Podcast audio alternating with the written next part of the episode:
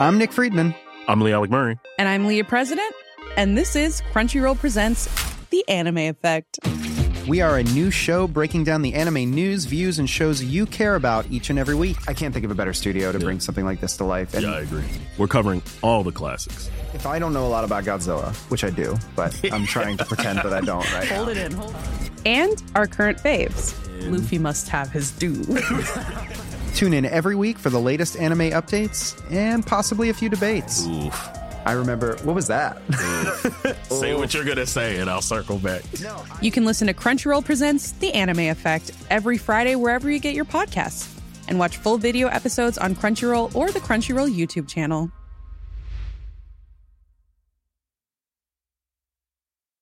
Flexibility is great. That's why there's yoga. Flexibility for your insurance coverage is great too. That's why there's United Healthcare Insurance Plans. Underwritten by Golden Rule Insurance Company, United Healthcare Insurance Plans offer flexible, budget-friendly coverage for medical, vision, dental, and more. One of these plans may be right for you if you're, say, between jobs, coming off your parents' plan, turning a side hustle into a full hustle, or even missed open enrollment. Want more flexibility? Find out more about United Healthcare Insurance Plans at U H one dot com. At WrestleMania thirty-nine, Cody Rhodes may have failed to dethrone Roman Reigns inexplicably, but he did succeed in breaking an eighteen-year W W E cycle. I'm Andy from WhatCulture Wrestling, and here are ten things nobody has told you about W W E WrestleMania. Number ten. Cody Rhodes, like Stained, breaks the cycle. The era of WrestleMania being heavily reliant on part-timers and legends is over. Yes, John Cena and Brock Lesnar both wrestled this year, but they were on the undercard and not in a position where they were the focus or the emphasis of the entire show. This hasn't been the case for years and years. With an impressive diplomacy, Cody Rhodes stated earlier in the year that The Rock's presence wasn't needed at WrestleMania thirty-nine because W W E's in-house stars and stories were enough. And ultimately, he was proven correct. The selling point for Mania this year wasn't Steve Austin brawling or Vince McMahon attempting to brawl, but the stars of today. It was about the bloodline. It was about Cody Rhodes. It was about Sami and Kevin, Rhea Ripley, Bianca Belair, anyone you can name.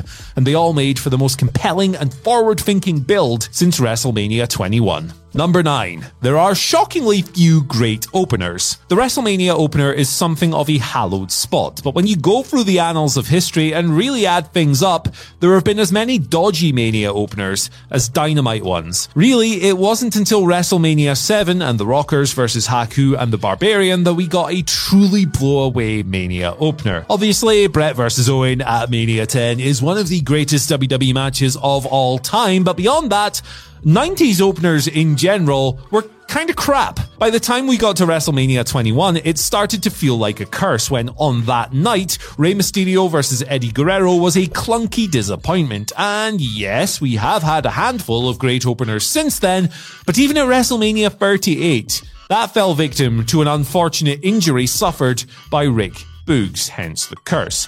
So, aside from Bret versus Owen or Daniel Bryan versus Triple H and a handful of others, the hallowed WrestleMania opener?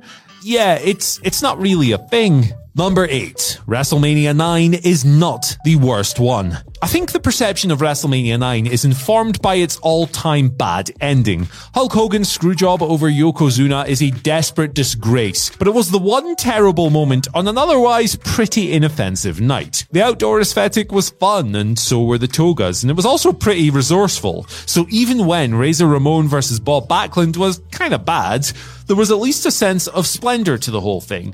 And yes, the good stuff like H B K versus Tatanka was few and far between for far too long, but Bret Hart was genuinely awesome in that main event with Yoko before the chaos. As far as worst shows ever go, WrestleMania two, WrestleMania thirty-two, and WrestleMania four definitely have nine beaten. And so does the next entry on this list, and historians, cover your ears. Number seven. It's okay to have not watched WrestleMania one. The other contender for the worst WrestleMania ever is the very first one.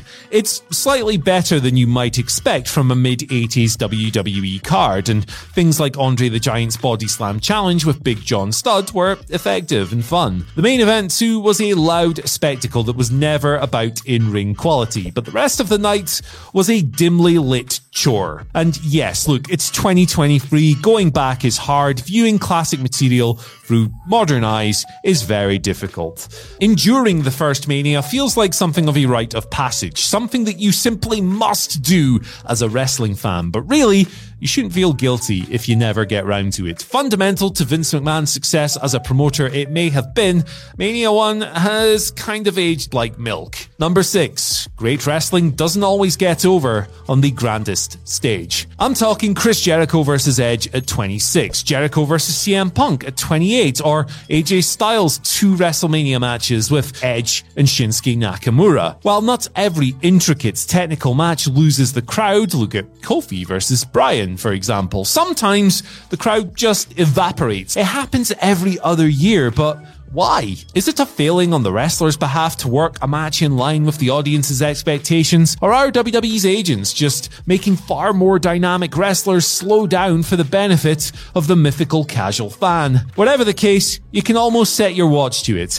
And it kinda sucks. Number five. The streak ended when it should have. People questioned if Lesnar, of all people, should be the one to end the streak, but when you think about it and you consider the alternatives, he really was the correct choice. W W E's creative mechanisms at the time simply wouldn't have allowed for a Rusev or a Bray Wyatt or a Cesaro to really benefit from this long term. Ideally, yeah, a red-hot young act should have ended the streak and used it to become a major star, but in Vince McMahon's W W E, that was never going to happen. It was never going to result in guaranteed stardom, so you could have had Rusev, for example, beat The Undertaker, but three months later, he wouldn't have been anywhere different. Brock Lesnar, however, is somebody that Vince was always going to book well in the aftermath. The other lads, they wouldn't have stood a chance, unfortunately. Number four. C M Punk does not regret not headlining.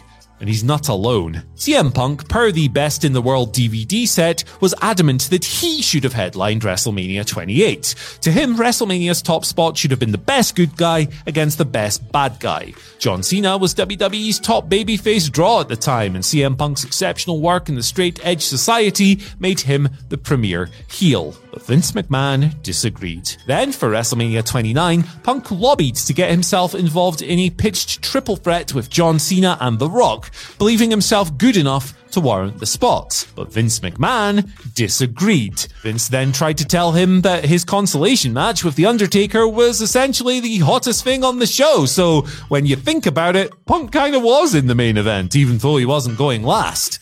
But C M Punk disagreed. But while his inability to feature in a WrestleMania main event used to gnaw at him, C M Punk realized later on that going on last was something he no longer wanted to get hung up on. The same goes for Jon Moxley, who would rather blade and bleed and tell his own stories than headline the biggest show of the year. WrestleMania is massive, but it's not the be-all end-all it was ten years ago. Number three.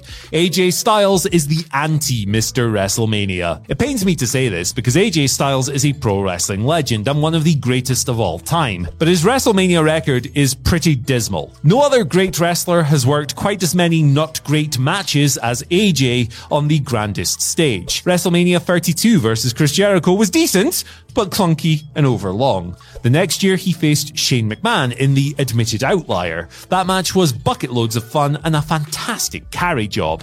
At thirty-four, A J and Shinsuke Nakamura laid an egg. At thirty-five, even a generous rater would struggle to assign three stars to A J versus Randy Orton. And while A J was a decent jackass in the boneyard at thirty-six, thirty-seven and thirty-eight were drab nights indeed. A wonderful wrestler with a less than wonderful WrestleMania record, A J's show of shows resume is very unfortunate. Number two. It is no longer the most important event of the year. WrestleMania is obviously still the biggest show of the year, and it's unlikely that this will ever change. It's the one most wrestlers dream of headlining when they're growing up, the one most fans watch, and the one even lapsed fans tune into because there's no stigma. You can't not watch WrestleMania, man. After all, it's WrestleMania. But the grim truth of all of this is that if you asked Vince McMahon if he had to give up WrestleMania or his next show coming out of Saudi Arabia, he would tell you WrestleMania without hesitation.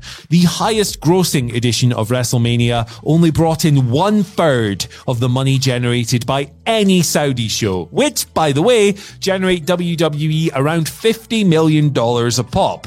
WrestleMania doesn't come close to that, no matter how big it might look on your T V screen. Vince McMahon, like Sean Coombs, is all about the Benjamins.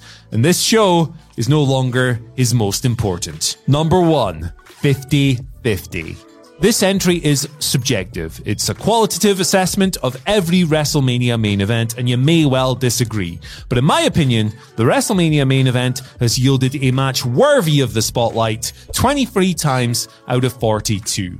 And I'm aware that a bit of Steiner math comes into this one, but for every Austin versus Rock two or Miracle on Bourbon Street, there is one Yokozuna versus Hulk Hogan, Roman Reigns versus The Undertaker, or Hulk Hogan versus Sid. The WrestleMania main event is a hallowed spot, the one that so many wrestlers grow up dreaming that they'll be a part of. But through the show's history, it has basically been a coin flip as to whether or not it's actually going to be any good. Big does not equal good. WrestleMania's legacy is testament to that. So that's our list, but what other things can you think of that W W E simply hasn't told you about WrestleMania? Let us know in the comment sections below. After you've done that, don't forget to like, share, subscribe, and ring the bell for notifications. Then you can follow us on Twitter at WhatCulture W W E and myself at Andy H Murray. The H stands for Haku. Bye!